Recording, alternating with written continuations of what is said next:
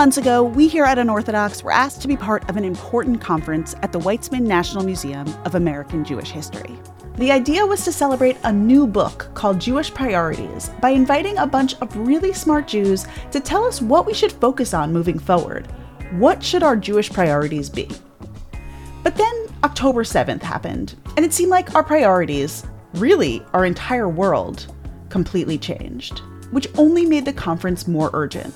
So a while back, we gathered at the beautiful Weitzman Museum in Philadelphia, and we did what Jews do best, especially when times are tough we talked.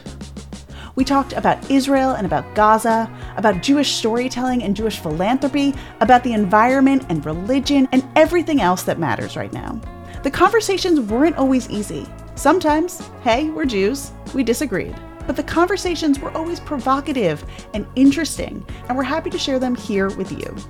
If you like what you hear, you should check out Jewish Priorities, edited by David Hazony. And you should also visit the Weitzman Museum in Philly and their truly amazing collection. But now, on to the conversations. Uh, we worry way too much about uh, silly terms like messianism and and as though like you know religious religion is dangerous, and we worry too much that the Muslims are going to explode if we do X, Y, or Z. We worry way too much about what the so-called world thinks about us. We've got we've got a hang up about this, maybe even an addiction to it, uh, and we should not be worried about that at all. What we should be worried about is Jewish education and Jewish safety. First of all, I'm not really sure right now if we have shared priorities as a community.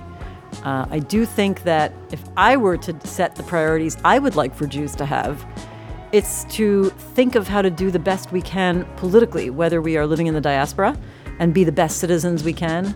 And I think embrace some of the great legacy that Jews have shown in the US, for example, being at the forefront of civil rights movements and being in solidarity with many other minority communities um, and fighting for things like civil rights and human rights and democracy. And I would like to say that uh, if Jews want to succeed politically in the form of having their own state, that they should rededicate themselves as a community uh, to supporting the kind of Jewish state that reflects the values that Jews have embraced in America. I can look at this phenomenon on the American college campus and I can say with my full chest very confidently that this is not political. This has nothing to do with legislation that's being passed in the Knesset. This has nothing to do with which parties are a part of the coalition. This is about what Israel is rather than what Israel does.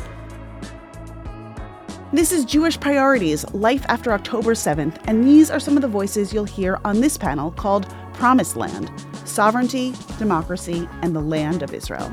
It features panelists Sally Abrams, Rabbi Yishai Fleisher, Blake Flayton, Dahlia Scheindlin, and Bret Stephens, and was moderated by my unorthodox co host, Liel Leibovitz. This conversation focused on the Israeli government and Israeli Palestinian relations.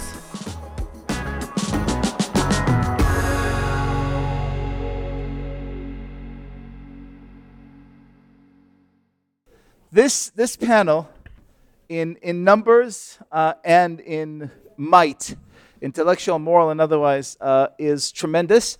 And so, as has been customary in this conference here, rather than uh, do the injustice of reading bios, I am going to ask our distinguished panelists to very briefly introduce themselves, and then we'll jump right in. Yishai.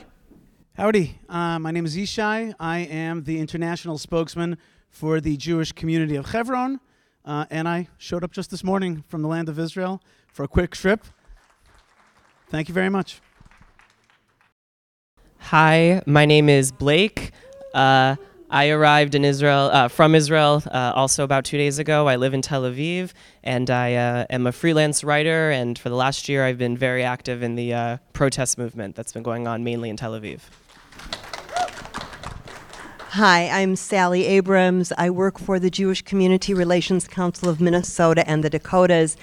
And I think I have the distinction of being the only person on this panel that has not lived in Israel for extensive period of time. I'm diaspora yes. all the way.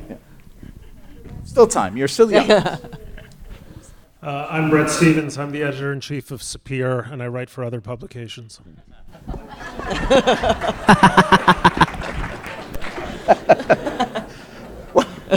Wonderfully put. That's classy, but I don't do short.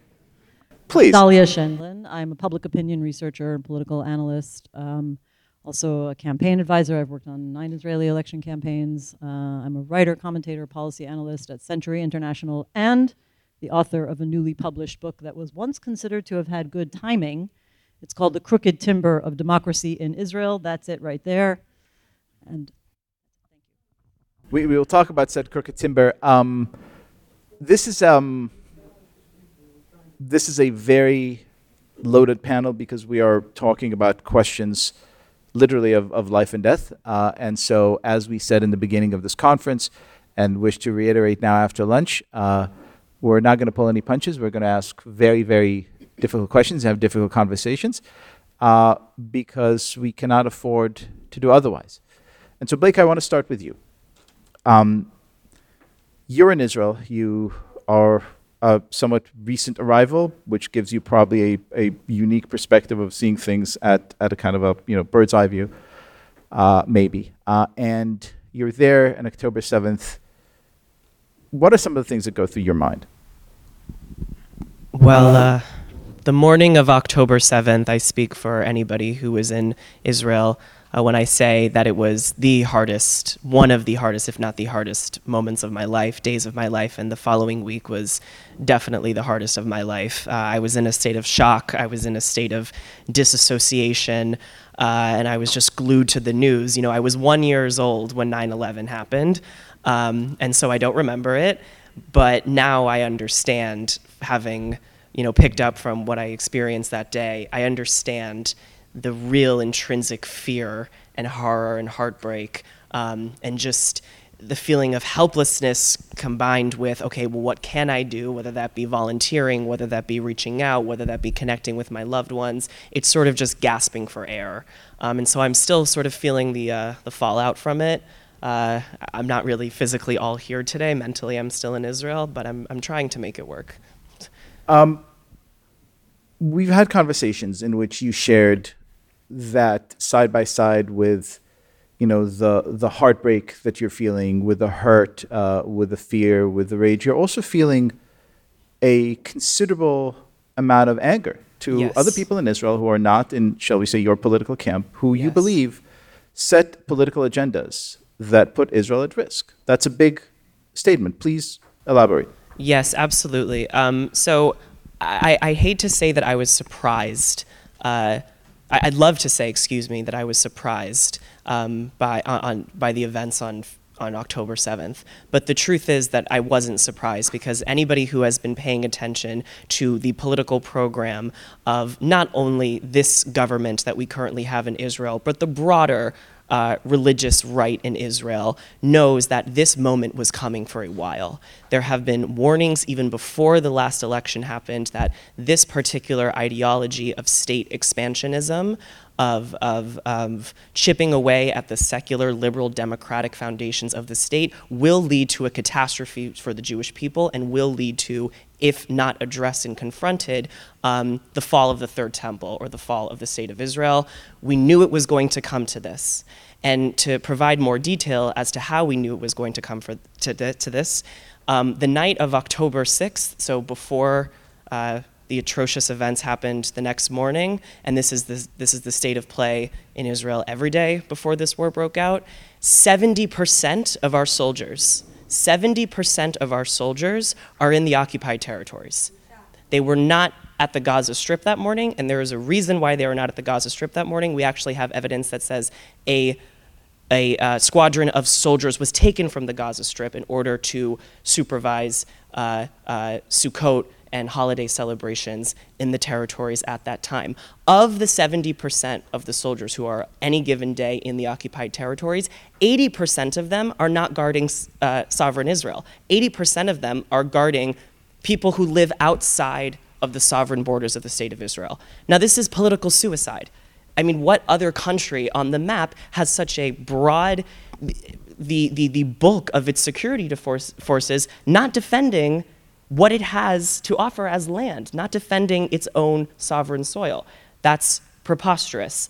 Um, and I'm really hoping, and by the way, these conversations are already happening in Hebrew. There's been very little movement in English because I, I personally don't think American Jews are really quite ready to have this sort of deliberation. But look, there was a massive political shift after 1973 because of the failure of the government because of the failure of the military to not see that surprise attack. And in fact, it wasn't really even a surprise attack. This was a surprise attack. And so, if there was a political shift after 1973, I really hope that we are going to see, uh, encouraged by the protest movement, the very valuable and important protest movement that we've seen uh, take place across the country, people showing up in the hundreds of thousands.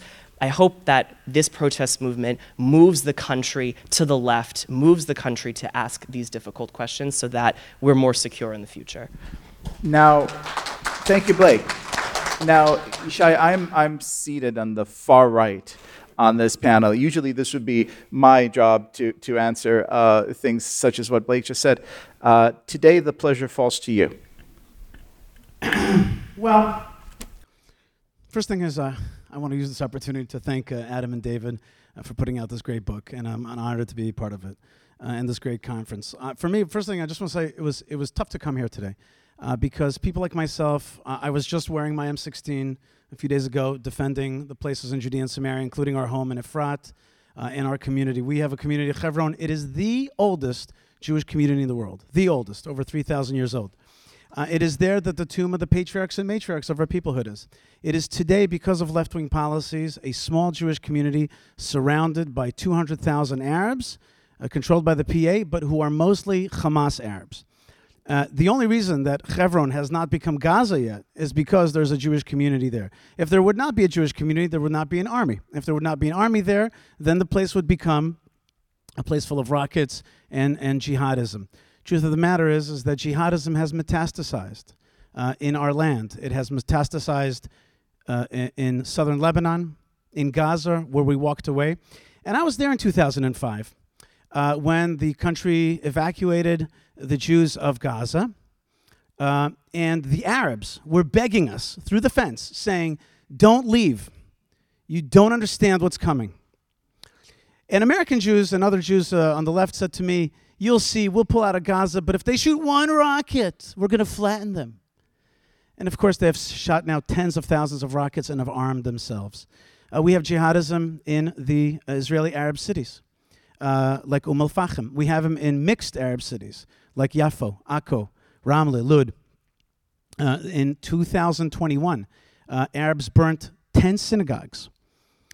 This year, uh, in not just in Judea and Samaria, but in places like Tel Aviv, 35 Jews were murdered. Why?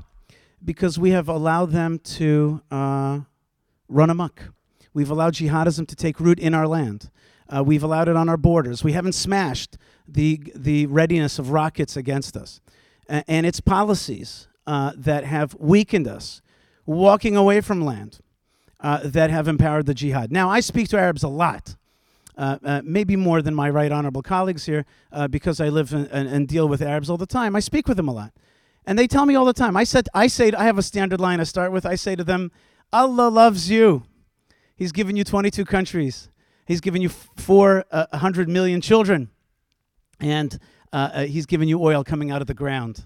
But Allah has given us this land. This is our land. And look with your own eyes. Look that you've never really been able to defeat us and we're here strong. Why is that? Are we smarter than you? Are we richer than you? Are we bigger than you? No, it's because Allah protects this land. And they, that's right. And they always say to me every time, they say, Yes, but you're shrinking. You're shrinking. You have left the Sinai. You have left South Lebanon. You have left Gaza. That's how they say Gaza. You have left parts of the West Bank. And you have left the most important of them all, the Temple Mount and therefore we have patience and we will destroy you with time because you're becoming smaller. So that's how the Arabs think. And there's some people here that speak Westernism, and some people speak Middle Easternism. Some people understand what it means to succumb uh, to these people and give them what they want, which is to see a shrinking Israel. Uh, and of course, in the places that we shrink, they arm themselves.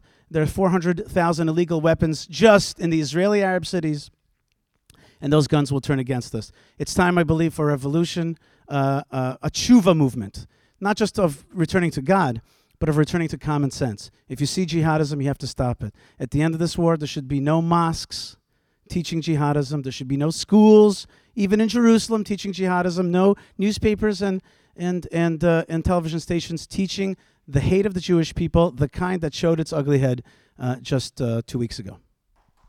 Bret, um, you are.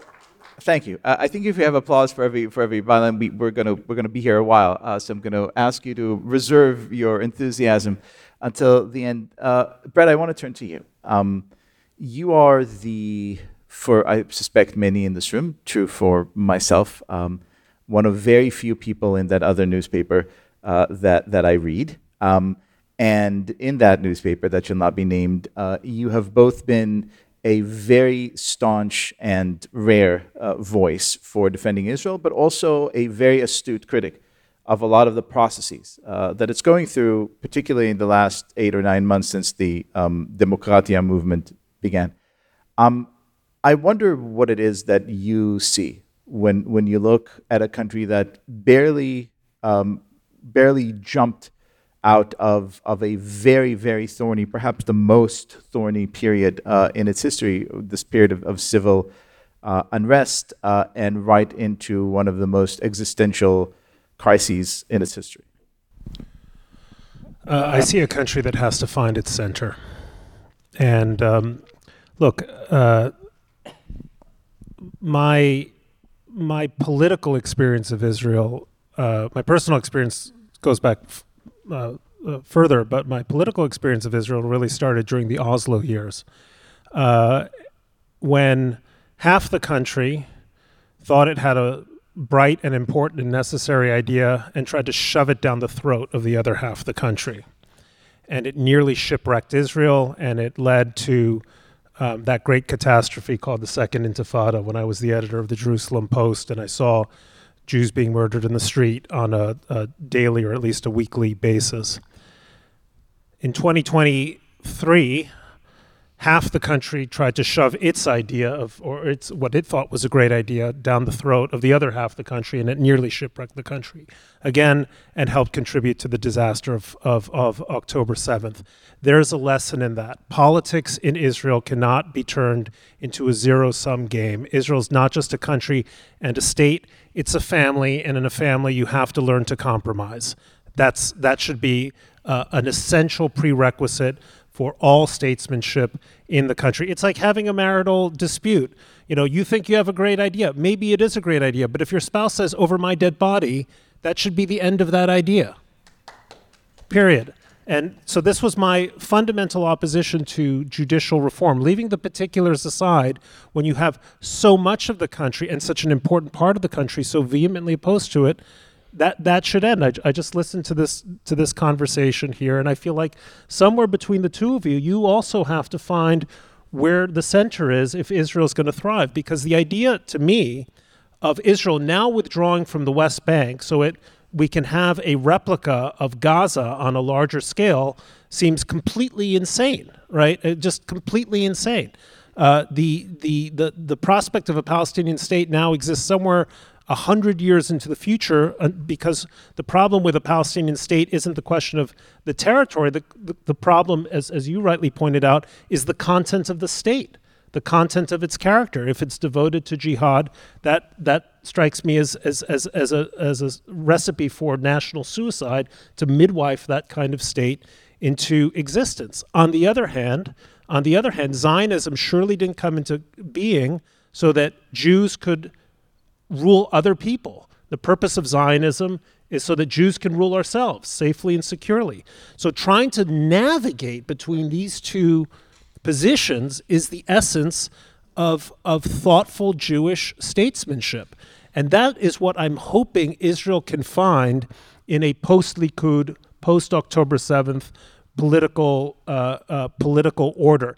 You know, we need we need I don't know I, I, keep thinking of of Saba Higea of Noam Tibon rescuing his his grandchild and and the granddaughter saying Saba you know grandpa's here um, that is the kind of leadership that that the country requires now it needs to restore social trust so that the social capital that exists inside the state can be represented with uh, and a sense of responsibility uh, in the upper echelons of government.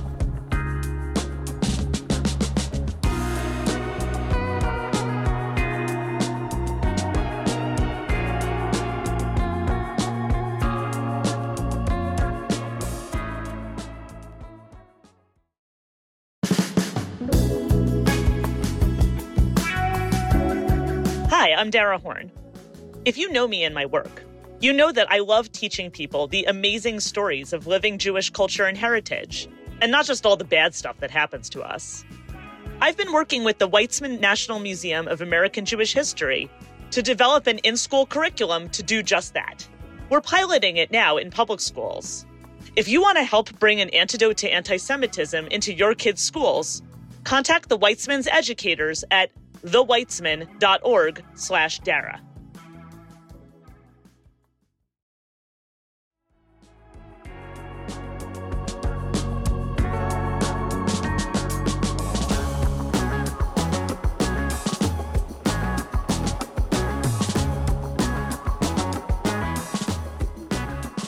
Dahlia, um, it now befalls unto you uh, the the unpleasant duty uh, of of responding to something Bret said, which I think a lot of people in this room are thinking. Um, even those of us who were enthusiastic about the concept of, of sort of peace talks uh, and and two state solution coexistence, uh, may be looking at the last couple of weeks and thinking this is a complete disaster. This is now something that we must oppose because we saw what happened when we withdrew from Gaza. We received pogroms. You're someone who's um, written and researched um, Israeli-Palestinian relationship for a very long time. Where are you these days? Thank you. Uh, thank you, everybody, for being here. I will say this is the first time I've actually given a public talk since all this happened.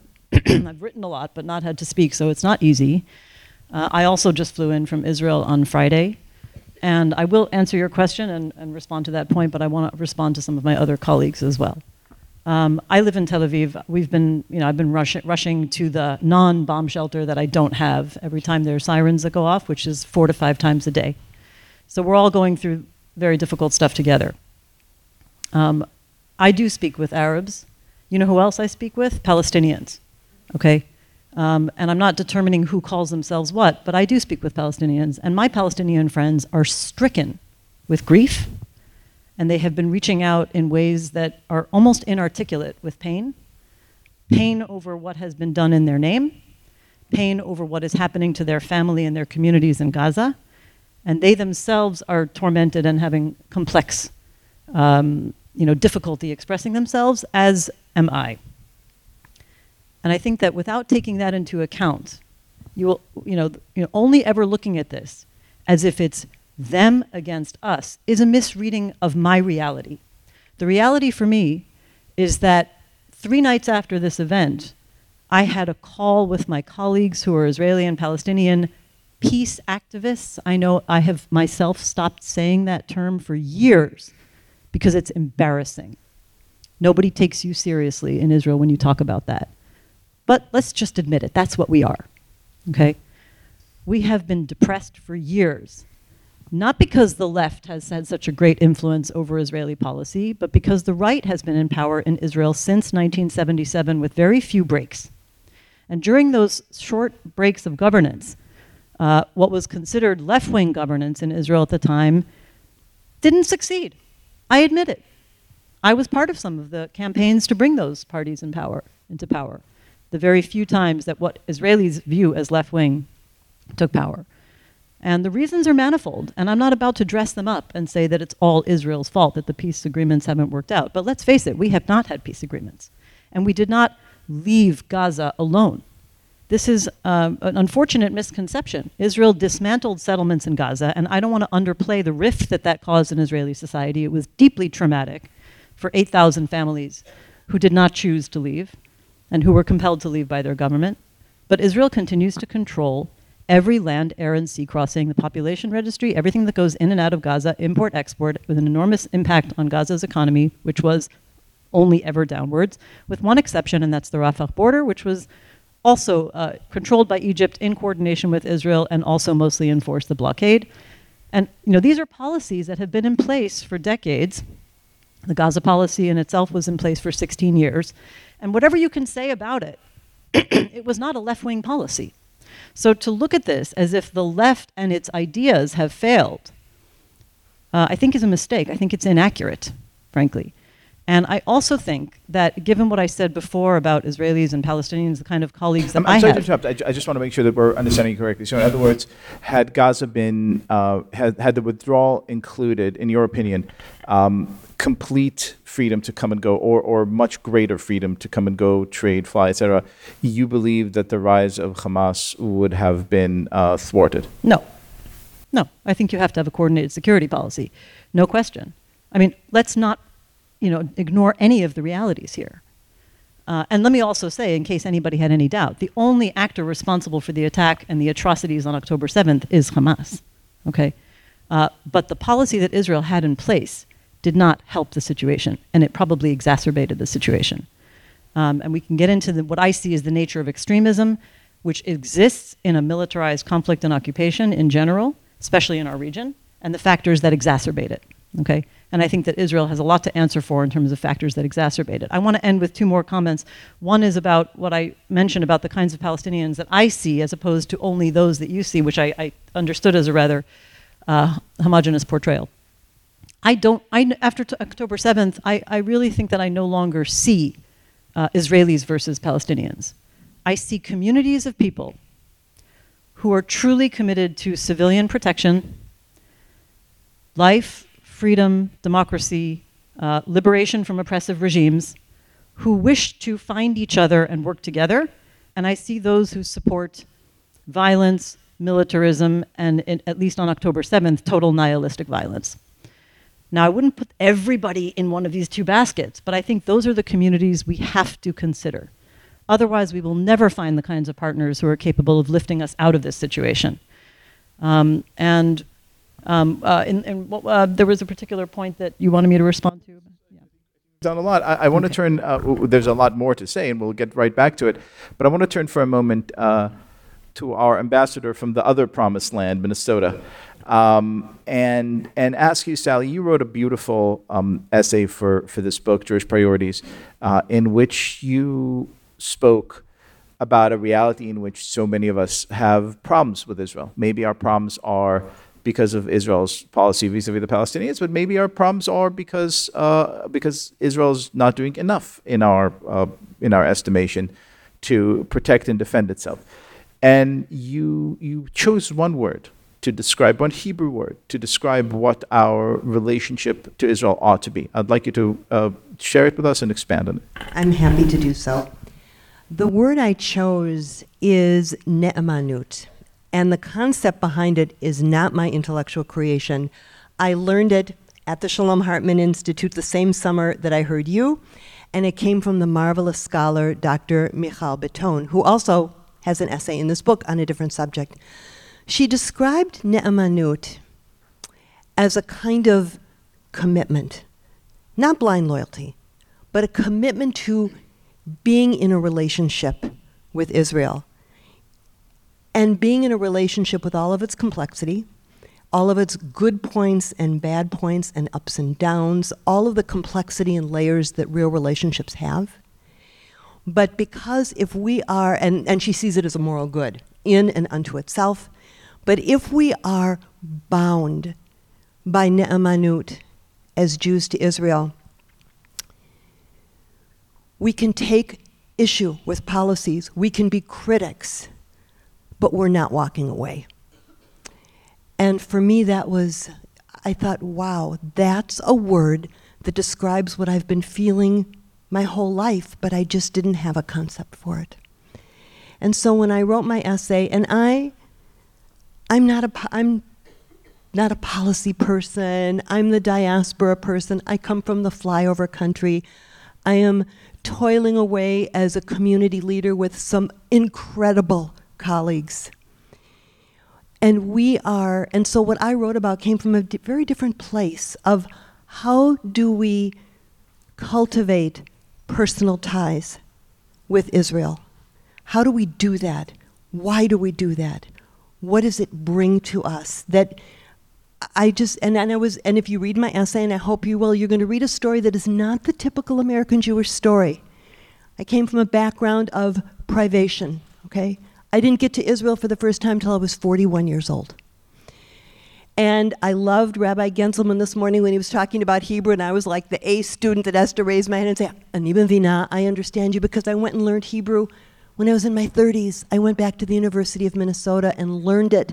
Yes, they have great Hebrew language studies there.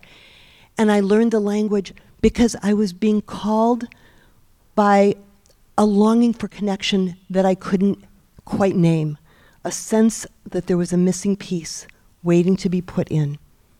And when I heard Dr. Mijal Bitton use the word ne'amanut, I realized, well, that was what it was all along. And so my essay, and I'm sure I'll have opportunity to come back to some of the ideas, and it was when I wrote it, sitting in my backyard in Minnesota a year and a half ago, about the necessity of building personal ties. I'm not talking politics. I didn't write a word about politics. About having Israelis in your life, learning the language, connecting to the culture.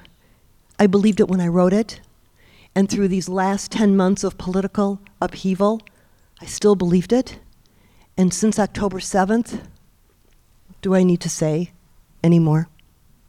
So, Sally, I'm I'm very moved uh, by your by your sense of optimism, uh, which where I live in New York, uh, we, we we don't have that, uh, you know, Midwestern uh, good cheer. Uh, so so I want to be inspired by it and and ask the following question in in the spirit of your wonderful answer.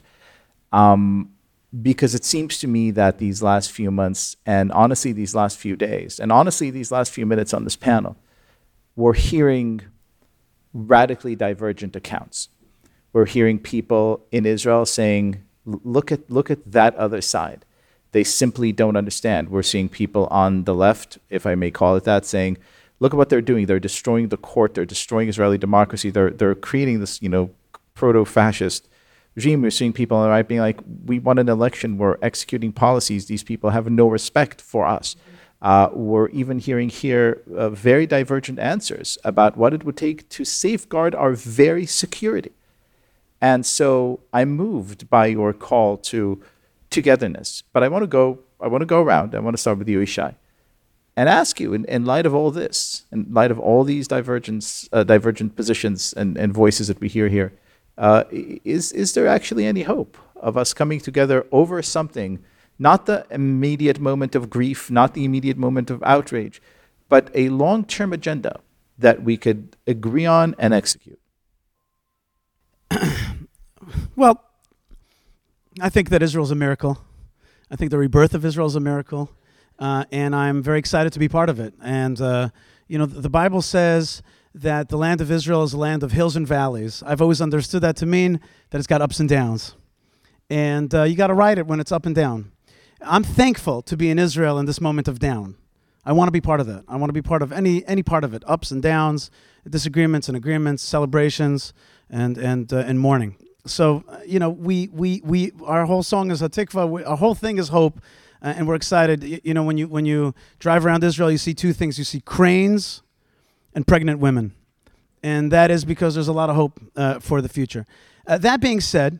Uh, I'm going to chafe back a little bit at your question and say, you know what? Let's not right now. Like, let's not go kumbaya for a sec, okay? Like, just for a second, let's not do that. Let's actually realize that, that Israel's in a little bit of trouble. And I uh, call this war, the, the situation that we face today, is a situation in which we have at least six fronts. We have the Gaza front. Rockets keep going. Hamas is, you know, if, if we don't take care of business, they're still going to rule there. We have Lebanon. We've allowed 200,000 rockets to be aimed at us. We have the so called West Bank, Judea and Samaria, what I think is the heartland of Israel, the, the biblical heartland. Uh, and we have there this uh, metastasized Palestine. By the way, if you go to Jerusalem, to the old city, to the Arab Shuk, you could buy cups, mugs, keychains that have the map of Israel, but it has the word Palestine over it. What am I supposed to understand from that? You're so, supposed to understand from all the maps within Israel that only ever show the entire area from the river to the sea as Israel. I haven't seen a green line on the maps of Israel since before I moved there in That's- 1997. That's exactly right. That's exactly right. That's exactly what we want. We want to. Excuse me, Kahana sit This is a panel against terrorism. Eh, eh, Hey guys, uh, uh, people like myself think that Jewish people should uh, uh, hold on to the ancestral homeland and the highland. We think it's the right right thing for security and the right thing in terms of history. And we are going to stay there. We have uh, upwards of a million people already living there, and we're not going to leave there anymore. That's that's done. That discussion is done, as was said correctly beforehand. In any case, I'll keep going. We also have the so we have we said we have Gaza, we have Lebanon, we have Judea and Samaria, we have the Arab cities in Israel uh, who have the excellent you know life of Israeli citizens, and yet they're arming themselves. We have Iran. We have the Houthis. We have American campus. Folks, we're, uh, you know, before we go to a lot of hope, I have hope, plenty of hope, uh, and plenty of love for my, for my fellow Jews, and, and, and, and I love Tel Aviv, and uh, there's lots of love. But like for a second, let's be like real. We have a situation, and one of the biggest enemies that we have, and this is true for right and left wing, is hubris. Tons of hubris. We're the strong ones. We can do it. We got this machismo going on. Ah, we'll take care of it. They're behind the fence. They're a bunch of ragheads. They don't know anything. That's got to stop. Take your enemies seriously. When they say they want to kill you, they mean it. Don't let them teach their kids that. If I turn on the Palestinian television, which is in my house, I have it because it's on Israeli Amos 2 satellite television, it is 24 7 blood curdling anti Israelism broadcast out of Ramallah. So until we like face this stuff, look at it in the face, then all we're doing with the kumbaya question is rolling it down to our kids. We're just pushing it down the line for our kids to have to deal with. And our forefathers allowed Oslo to happen and the disengagement, they push it down the line for us to deal with. Now we had this thing, and if we keep kumbayaing instead of looking at the situation, we're just going to let our kids deal with it. I say let's deal with it now and inherit for our children a better life. Blake. Again, about applause. So, when people always ask, what future is there for the Israeli Palestinian conflict? The Jewish people have so many enemies. There, Yishai is correct. There is seemingly a war on multiple fronts. How are we going to contend with this? Is it right? Is it left? Is it secular religious? I'll get to the secular religious part after this, but the first point I want to make is that we already have evidence of a solution that can work. And it's evidence that lots of people in Israel, mainly from the occupied territories, have done their absolute best to obscure and to distract from. And I want to draw attention to this isn't my you know, political theorizing. This was done by an Israeli academic named Shany Mor, Um, and he basically says that from 2005 to 2020, we had three different models of the Israeli Palestinian conflict. We had a model in Gaza, and this is post disengagement. And the model in Gaza was the, the army is out of, ter- of this territory, and civilians are out of this territory. And what did we get from it? Violence. Of course, we got violence. There have been countless operations and even wars since the disengagement from Gaza, and we have, we have a bloodthirsty, Game of Thrones style terrorist organization at our borders. That, by the way, in this war, I totally support completely rooting out. That was the first model. The second model was the central and southern West Bank, where you have military and civilians. You have military and civilians. And what do we see? What did we see all of 2023, which was one of the most violent years for Jews and Palestinians after the Second Intifada? We saw violence nearly every day. I don't have to tell you about the Dee family or the brothers who were killed in Hawara or the constant chaos that we wake up to happening in the West Bank because at the end of the day, that is an area where 96% of the people who live there are Palestinian. If you're not including the environs around Jerusalem, Jews make up 4% of the people in the West Bank. That is a completely unsustainable and insecure uh, statistic for a minority hoping, hoping to live in peace. Um, but we had violence, and we've had had violence. The third area was the northern West Bank around Jenin, which, as some of you know, we also disengaged from when we disengaged from Gaza in 2005. From 2005 to 2020, this was the quietest area of the entire conflict. Why? Because the military had stayed, but the civilians had left that was the combination that led, and also there was a large Israeli Arab business footprint uh, from, from northern Israel into, into the northern West Bank. In 2020, two things happen. One, Benny Gantz buckles under right wing pressure and allows the radical uh, people who had been trying to set up a seminary, which was always just a settlement, in Chomesh around Jenin, he finally let that happen. He finally put a pause on the army, what they had traditionally been doing, going in and taking apart and evicting the people from that land. And once there was a civilian population back around Jenin, Jenin exploded into a hotbed of terrorism and a hotbed of violence. Violence that spilled over in north of Israel, the south of Israel, and in Tel Aviv, in my neighborhood in Tel Aviv. All from Jenin, all from Jenin. And so we have the answer. Occupation is legal. I think Yishai and I can absolutely agree that we, every area that Israel has pulled out of has been used to hurt Israelis and has been used to hurt Israel. So occupation, keeping your military there to rout out terrorism and to and to make arrests and to have checkpoints, it's brutal. I don't like it. I don't want the Israeli people to be occupying another people, but I understand even after 50 years that it's necessary because we know the ideology of these people. However, occupations plus civilians is a security liability and suicide for not only the Zionist vision, but for the Jewish people everywhere who use Israel to feel Jewish.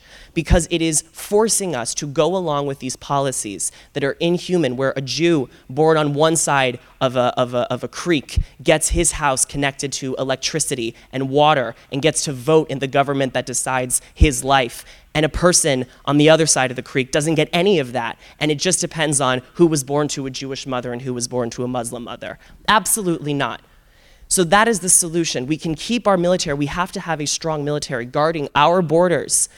But the settlement project, the messianic fervor that has gripped our public, and the politicians in our parliament who hold the most egregious and I believe anti Zionist views possible for an Israeli to have, it's going to lead us to disaster as it has already.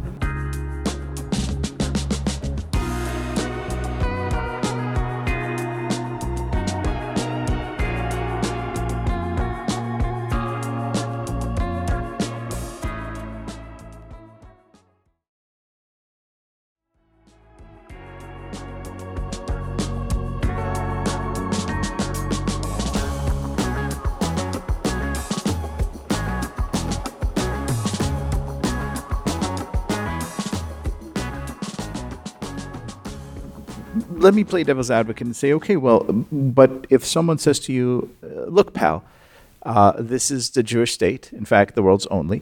Um, if you uh, just glance through this book that we take somewhat seriously, uh, you would see that the drama it uh, describes does not unfold in, you know, Florentin on Neve Tzedek or anywhere in the in the greater Tel Aviv area.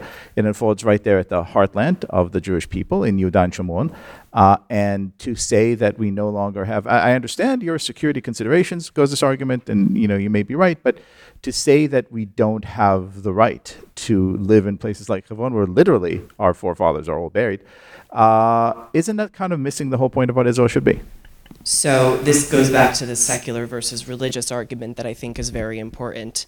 Zionism as a movement since its inception has been hyper fixated on sovereignty. Sovereignty was the goal. This is why that in its birth and the people who carried out and who installed the institutions that would support Zionism, like the army and like the state itself, were secular Jews, because this was a revolution in Jewish affairs against the traditional theology that we had to wait for Mashiach to come to reestablish our sovereignty in the land of Israel. Zionism was produced by men and women who said, No, we're done waiting. We want self determination, and it is up to us to achieve it plenty of people around the world, in Europe, in Africa, in Asia, have had to face critical choices sovereignty or everything they think they deserve. Every people, including the Jewish people, have time and time again said yes to sovereignty, even if it means uh, territory that we want, that we feel is, is intrinsic to our soul, we have to do without. Even if it means abandoning religious sites. Because after sovereignty, guess what? You can make it work. Jews still go into the Sinai, I think, four times a year for, for different holidays. You can make it work. The Palestinians are doing the exact thing that the Israeli right is doing. They're saying we refuse any sovereignty. We refuse to have any self determination in the land unless we can have all of it. And I don't think that's a very reasonable point for them to have. And so to ha- a reasonable argument for them to have, and it's the reason why they still don't have a state. And so to capture the spirit of Zionism, to live out the spirit of Zionism, we need to understand that it is a secular movement, movement that is focused on sovereignty and protection of Jewish life and body rather than messianic fulfillment of area that we very well may have a right to. You can talk it from a biblical perspective or you can speak about it from a military perspective in 1967.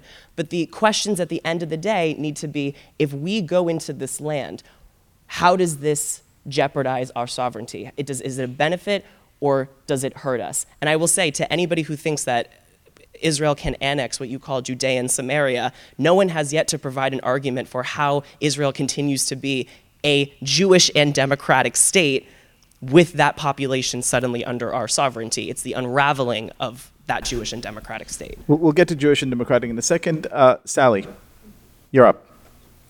Tell me the question. The question is the same question as, as the rest of this panel. When, when you look at it, do you still see any any future uh, of togetherness, of unity, given the depth of the chasms that we are experiencing here on this panel?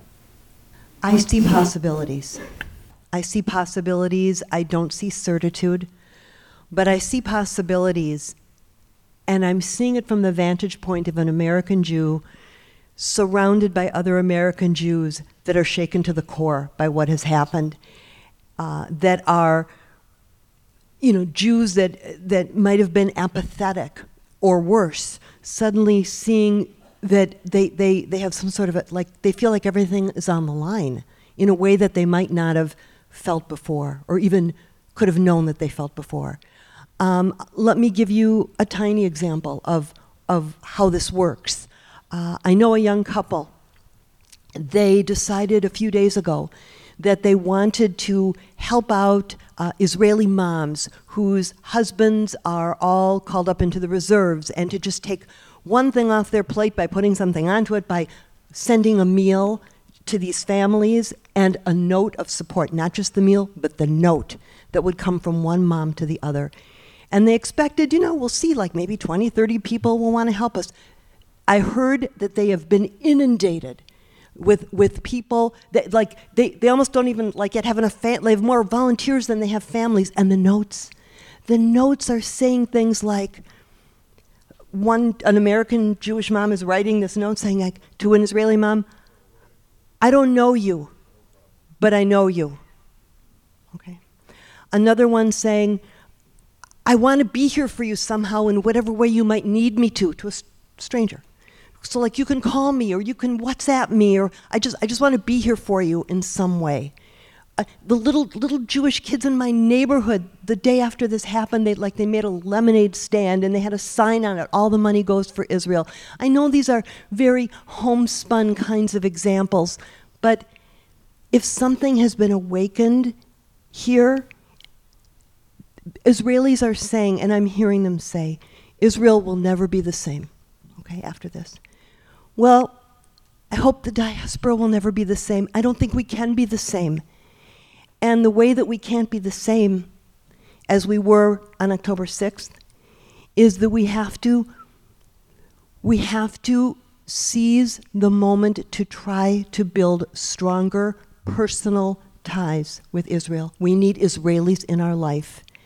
And so I ho- and I, and I know you've also talked about a lot about like institutions that need to change. I just heard you talking the other night about that on the thing with uh, Park Avenue. You mentioned it, and and you you wrote in your essay also about institutions and and yes, but I hope that when we are at past the crisis point, I hope Jews around the world, every single one, will ask, "What can I do to be more bound to my people?" What's my next step? So I, I can't say I'm certain that's going to happen. It's my hope that it'll happen. Bret, you, you speak of October 8th Jews, people who woke up from this. Um, walk us through it. Is, is this awakening real? Is it real enough to, if not paper over differences, because we don't want that, but, but help resolve and grapple with these differences uh, correctly? Or are we too far gone in our very different ways of even looking at the world because you know some of us look at Israel and this is something we'll discuss in a few moments uh, and and think that the tension between the Jewish and democratic state uh, is key. Uh, some of us look at Israel and say, well, if if the choice ever came to it, there's plenty of democracies in this world, but there's only one Jewish state. Uh, how do you feel? Where where, where do we stand on the hope o meter? The term October 8th Jews came to me last night uh, at an event um, for kind of young tech entrepreneurs and venture capitalists in, in, New York, where I was asked to say a few things. And, and just let me explain that for one second. I think they're October 7th Israelis um, who I hope have drawn the lesson that the country is still too small, too fragile, and too vulnerable to afford the kind of massive divisions that it let flourish um, uh, up until uh, those uh, those attacks. But when I talk about the October 8th Jews, um, I have in mind some large segment of the American Jewish population that I think woke up that morning, saw the pro Hamas rally in Times Square, and then proliferating a- across other other uh, campuses, other places, um, and uh, began to come to grips with who our friends aren't. Um, and I hope this realization takes root in an American Jewish community that is otherwise so committed to social justice and another set of policies that uh, your friends are not your university administrators. Your friends are not in Black Lives Matter. Your friends are not in the social justice spaces where you were breaking bread with people who cheered at the murder of uh, your cousins. Your friends are not in the news media who are extremely quick to report about the 500 Palestinians killed in a hospital by an Israeli airstrike. Every single sentence of that headline untrue. These are not your friends. And so October 8th Jews are my is, is my shorthand for an American Jewish community that has to do a radical reassessment of our place in this society that does not look at us with as much favor or as, certainly as much sympathy as we thought um, it had up until up until just a, a, a, a, few weeks ago. And this gets back to you know you you you you uh, mentioned this, uh, Sally.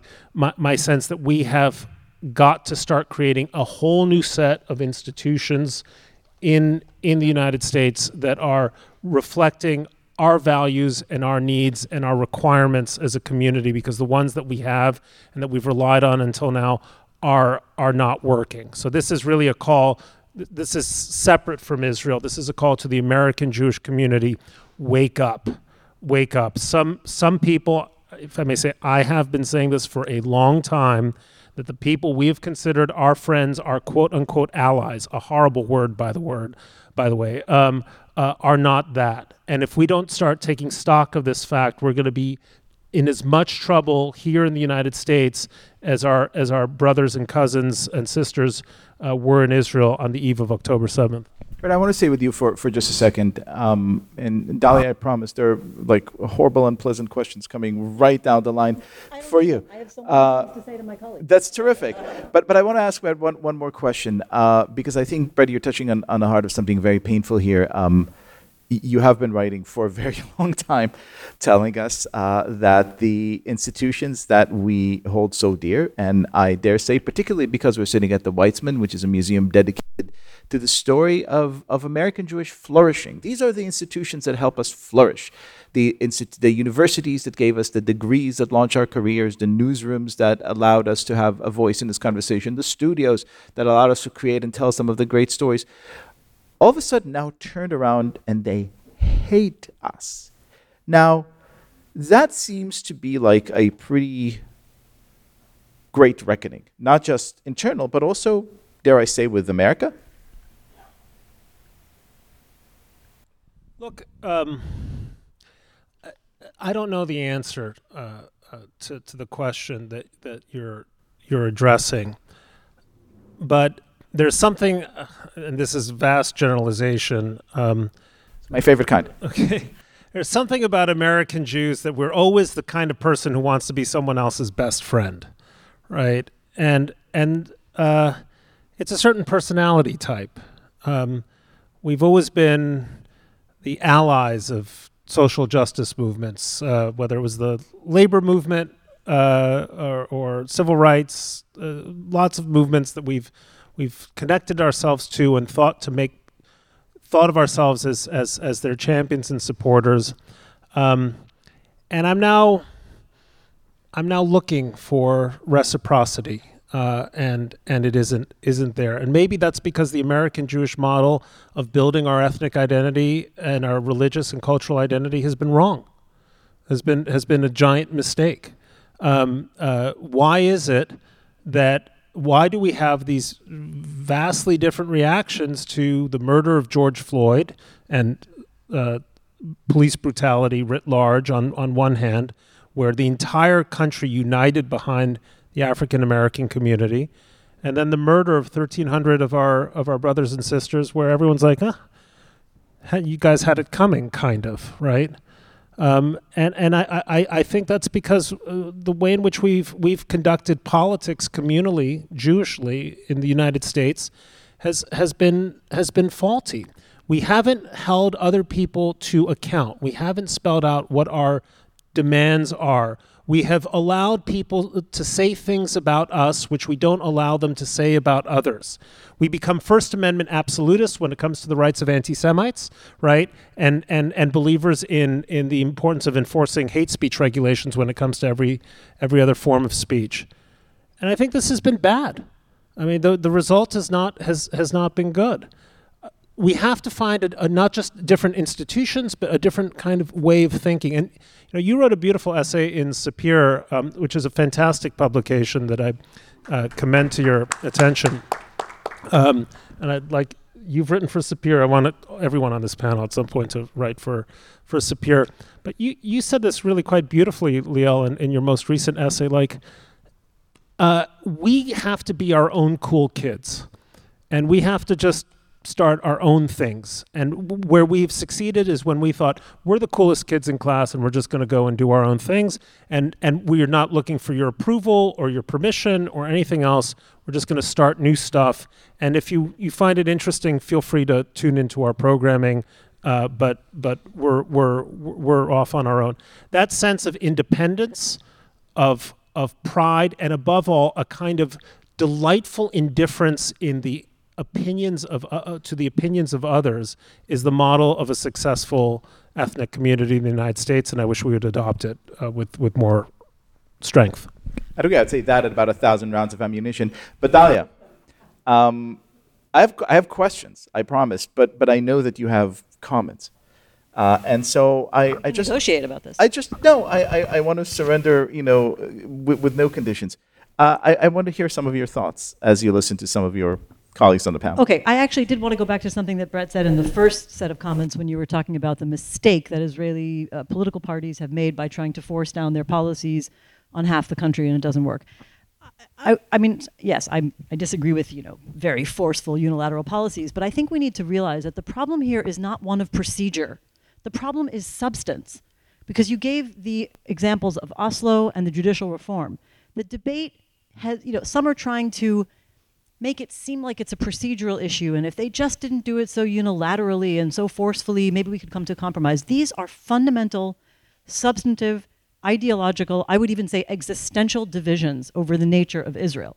And that brings me to the point about where Israel is. And I just want to correct briefly, if I may, something that Blake said, which is that you know, Israelis may feel, Israeli Jews may feel they have a right based on the real estate deed that we call the Bible. But in terms of international law, winning territory in war absolutely does not give you a right to annex it. Occupation itself is not illegal. Annexation is. We don't conquer territories in war unless we want to go back to 19th century imperialism. And the reason why we have not been able to understand the nature of Israeli democracy is partly because we can't draw borders around our country. We can't decide who's a citizen and who's not a citizen. And if you're not a citizen, then guess what? You don't get to have citizen rights. But you know who else doesn't have basic civil rights? Israeli citizens. We don't even have a constitution because we don't want to define our democratic values and institutions. These two are inseparable. You can't separate the in, enorm- deeply, profoundly divisive, um, uh, I would say even, you know, dangerous divide in Israel today over democracy from the occupation and even before, because the failure to have a constitution well predates the occupation. Israel needs to decide who it's going to be by figuring out where it's going to be. And where it's going to be and who is included is part of building a democratic society, if we care about having a democratic society. Um, and that, you know, brings me to the point about um, defining who, well, I said already, who is in. But up until now, we've always had this conversation. I think, again, I think it was maybe you who said, you know, we, we established Israel in order to, Zionism was about the Jewish people dominating themselves, not other people. But we have no choice. We chose to be in a land where we do have historical uh, roots and there are other people there. And even if we were to completely separate from what, you know, from the territories that were captured in 1967, there will still be other people there. This cannot be only an internal Jewish conversation. Israel is a country with people who are not Jewish. 25% are not Jewish. I mean, if we don't care about democracy, then we can continue having internal Jewish conversations. And I am moved by, you know, the, the depth of support and pain and anguish and solidarity coming out of the American Jewish population in this, in this conversation here. I really am. But if you want to understand who Israel is going to be, whether it's going to be a real democratic society or not, it can't only remain an internal Jewish conversation. Uh, now, I would just like to end at least this set of comments by agreeing with Yishai on some things. You, would be surprised, Yishai and I agree on a few things. Uh, one is that, yes, I do see that the Jewish people have a historic and ancient and cultural and religious and spiritual connection to all of the land. I don't think that gives us a right to sovereignty in the modern sense of sovereignty. It may give us a right to the ancient sense of sovereignty, but that doesn't define world politics now. Therefore, the kinds of the kind of approach that I had have been supporting for years now, uh, researching and advocating as well, is an approach in which the two nations in this area between the river and the sea both have self-determination, and there is a general geographic distinction. Okay, there is an Israeli state roughly along the Green Line, which, if anybody can tell me where the Green Line is, you get a prize because it's not to be found on any Israeli map. The government won't let it be. Um, and, you, and I also agree with you in the sense that we are acknowledging that reality. Like we can start with the same factual basis. You think it's right, I may think it's wrong, but it is the truth. Um, and that these two sides accept that they themselves have the right to self determination as nations, the Jewish nation, the Palestinian nation, and that they both have rights in various ways to the entire land. But that doesn't necessarily mean rights to sovereignty. I imagine this as a form of shared sovereignty. It's a confederated model in which the two entities have an organic, open relationship. They share uh, certain sovereign responsibilities, particularly security, because I think, as we all agree, there is no such thing as pretending the security problem doesn't exist, and there will always be those among us, okay, who are hell bent on destroying life and liberty um, and coordinating on security, as we know from another model that none of us really appreciate right now here on this panel, but uh, the Oslo Accords, which have you know been battered and sort of become the receptacle of everybody's anger left and right. There's only one thing that worked about the Oslo Accords all this time, and that was security cooperation. Now it's true the Palestinians hate it. They loathe it because they see it as a subcontractor for the occupation. But imagine if these were two equal entities, both with an equal stake in maintaining security together coordinating economic policy, managing things like environmental policy, which we tend to leave out of this, but we all know how important it also is perhaps to coordinate over epidemiological policies. These need to be organic, shared institutions, but we do need to recognize the right to self-determination of both peoples and the right of both peoples to, uh, to live as residents, even if they're not citizens on the other side, protected, and to be able to travel, visit, freedom of movement, so that we respect the right of each side and the historic connection of each side to the entire land. If anybody's interested, I would be happy to talk So, about the Confederation I'm sorry, model. I'm sorry, no- I couldn't hear you. no comments here. I couldn't hear you because we will you not were allow shouting. any uh, any catcalls. Thank you. Um, so we have about four minutes left, uh, and as you could as you could see, there is a lot more to be said. Uh, but I insist that we end it because this is America, and it's a perpetually teenage nation, uh, and so I insist that we end this conversation on on some crazy hopeful note. Um, and so I want to go very quickly, and we're going to start with Dahlia. And I, in, in, in a minute uh, or less, one thing that you see as, as, as, a pos- as a real distinct possibility, not a kind of like, oh, wouldn't it be nice if, but something that, you know, looking and observing the, the horizon, you say this may very well happen and it may very well be great. Dahlia, we begin with you. I'm not sure if I understand the question. I mean, this may very well happen. Nothing that I want to happen is imminent right now. Okay. What I want to happen is there for, is for there to be a political framework that contains the natural elements of hostility and violence that will always exist in human society. We need to think of political frameworks for containing them. Otherwise, they continually express themselves on the battlefield. Uh, I have given a two liner about my vision for the kind of political framework for resolution that I would like, not because I believe that it will But end do you see all it anywhere violence. anywhere in, in, in existence in the in the you know even remotely possible political horizon of, of Israel and or the Palestinian Authority? Yes, just over a long period of time. Okay. Bret, I'm sorry to ask you to be optimistic, but I'm afraid Actually, I I must. I think it's the only option over a long period of time.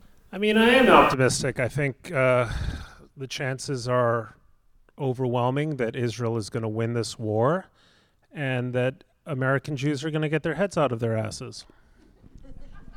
Amen, Selah. Sally, I um, I'm noticing something small, symbolic happening here, which I've sometimes noticed with people when they travel to Israel and they go there and they start talking about us, them, and over the course of a few days, all of a sudden they're using everything as in the first person we. And I'm hearing some of that around me in America. Jews not talking about Israelis as they and them, and over here in the diaspora, us. But I'm hearing a sense of shared uh, destiny, and I'm hearing a lot more we. Will that last? I don't know. I don't know. But I'm hearing more we. hallelujah. All right, Blake. I am not only optimistic, but I am certain that when this terrible thing that we are going through is over, we will no longer have Hamas ruling Gaza, and also this terrible disaster of a government full of extremists and kahanists and racists will no longer be governing us, and Benjamin Netanyahu will no longer be prime minister. Shai Fleisher, you get the last word. you know, there's a lady here who's like in trouble because she kept calling out. I feel I feel sometimes these kind of people, they have something that we've lost, which is something inside wants to go crazy, wants to get wild, wants to get out of the seat a little bit, wants to wants to make a make a ruckus. You know what? When 1,500 Jews are slaughtered, there should be something like that. There should be like a wildness inside of us, and we allow ourselves to like calm down and you know get take back our seat. And the other side, you know, the other side exploits that. Uh, I'm very positive about the future. The 7 million Jews, 7 million Jews live in Israel today. It is a much wealthier country than before. Um, I think that it's going to come back to its roots. I think you're going to see more biblical consciousness. I think uh, I even hear everybody. How many times just in today I heard people affected by Chabad and stuff like that. I think that there's going to be more biblical consciousness. I hope that I hope that in the future also we'll realize that while we have some beautiful Western values, that Israel is also a Middle Eastern country, and that we have to take things not just in uh, Western type of solutions, but Middle East type of solutions, and, and respect respect our region for what it is. It has certain uh, it has certain ways to do things, and you have to respect that. Uh, I I am committed to a long process of education. Of holding on to our land, which I heard the word occupation thrown around. Uh, for us, the word occupation we read it liberation. We think that we're back in our ancestral homeland. It's the most beautiful thing in the world. And, and thank God I'm going to, by the way, I'm gonna com- I live in a community of 16,000 uh, uh, Jews called Efrat, next to Bethlehem where King David was born. Most of you know somebody living in Efrat because there's tons of good American Jews uh, that live there and they're doctors and lawyers. They're doing great. And I got to tell you something. We are organic. There is nothing more beautiful than a Jew in Judea studying the Bible, being part of it, and being a modern person as well. It is moving forward. It's got its hiccups. Uh, if you read the Bible, the Bible's got hiccups as well. Okay? And so, of course, I'm positive. I'm very thankful to God uh, that we are in this time, and I'm, I'm thankful to be part of it. I want to thank all of you for being part of it as well. And I want to thank all of you for the spirited and enlightening conversation. Thank you. This has been Jewish Priorities Life After October 7th, a podcast produced by the Weitzman National Museum of American Jewish History in Philadelphia in conjunction with Unorthodox and Tablet Studios. If you like the show, you should check out the book Jewish Priorities 65 Proposals for the Future of Our People. The panels were moderated by me, Stephanie Butnick, along with my Unorthodox co host, Liel Leibovitz. The podcast was edited by Quinn Waller. Thank you so much for listening.